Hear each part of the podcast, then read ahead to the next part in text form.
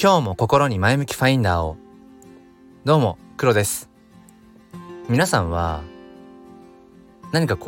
気分が落ち込んでいる時、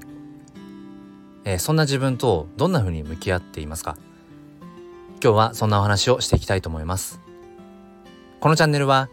切り取った日常の一コマから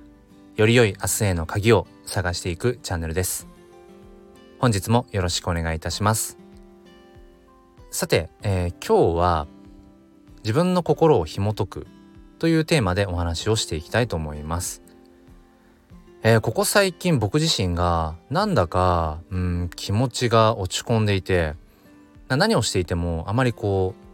しめていないなって思ったんですよね。で、まずはこの自分の状態に気づくっていうことが、第一歩かなって思うんです。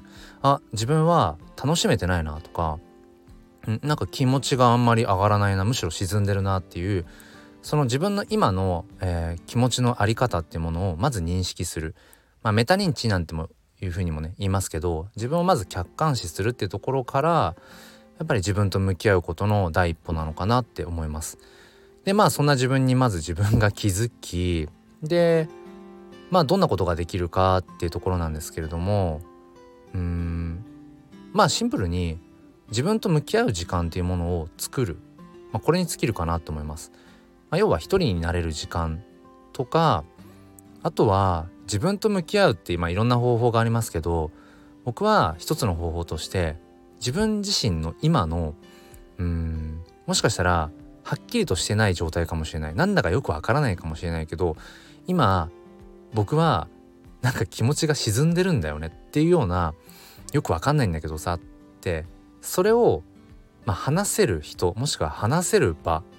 それがあるか否かっていうのも大事だと思います。僕は幸い、そういう場所があって、そういう相手がいて、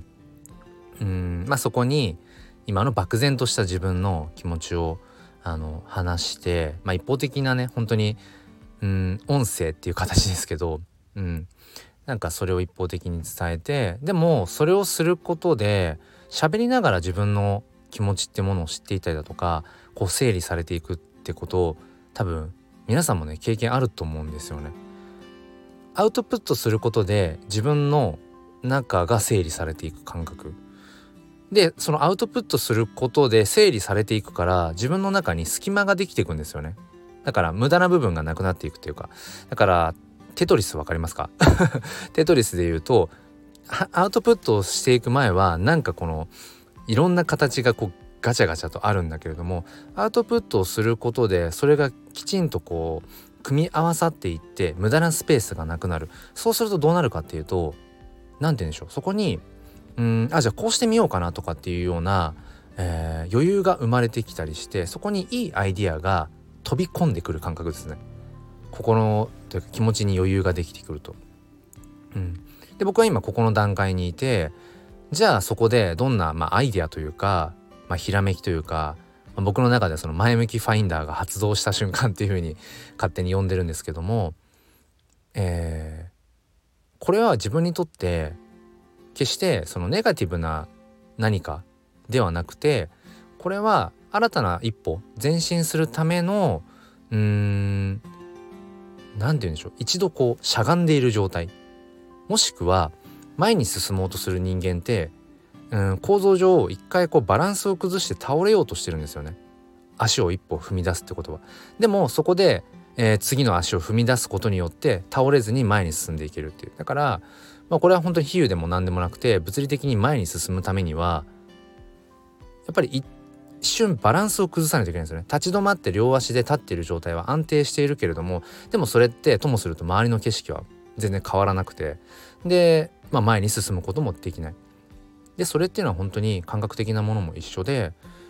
ぱり自分の中でやっぱり安定していることも大事だけど、不安定になる瞬間があるからこそ次の第一歩、次のフェーズに進んでいけるっていうふうに思います。で、今回僕がじゃあ結局なんで気持ちが落ちてたのかっていうと、自分の我が子、4歳半もう4歳半じゃないな、最近4歳半ってずっと言ってましたけど、もう4歳9ヶ月とかですね。まあそんな違いはいいですね別に。まあじゃあ4歳9ヶ月の娘の、成長にまつわるところでやっぱりいろんな今までになかった悩みとか葛藤とか、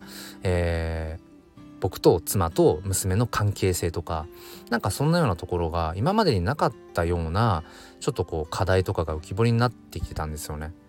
でそれがまず僕の中で、一番芯となる部分でやっぱり悩みの種だったんだなって。でもそれが分かったことで、じゃあ前もどこかで話したんですけど、悩みっていうのは学びだと思ってるので、じゃあ自分がそこに悩んでるんだったら、じゃあどんな本を読んだらいいだろうとか、どんな情報を取り入れたらいいだろうかっていう次の具体的な一歩一手が見えてくるので、あとはもうそれをもうなんて言うんでしょう、そっちにもうがむしゃらに進めばいいだけなので、もうだからそういった意味で僕は今そこを自分が落ちていたのは次のまたフェーズに進むため、これでまた一つね、子育てっていうとこもそうだし、家族っていうもの、それについて、新たな、見解とかアプローチとかっていうものがまた手に入っていくんだろうなって。そして、より良いまた、生活、人生ってものを築いていくためのまた第一歩なんだろうななんてことを思っています。やっぱりずっと安定した状態ってありえないと思うんですよね。で特に子育てっていうのは本当そうだと思うんですけど、子供は常に成長して変化していくので、この前まではがっちりその我が子にはまっていた子育てのあり方、親の関わり方が、それがずっとベスト最適解かっていうのはやっぱり違くて、子供は常に成長し常に変化していくので、やっぱり僕ら親大人っていうものがどう関わっていくかっていうこともやっぱり常に変化していかなくちゃいけないっていう意味では、やっぱりその幸せっていう話になりますけど、幸せっていうのはなんだろうな、決まったここっていう場所っていうよりも、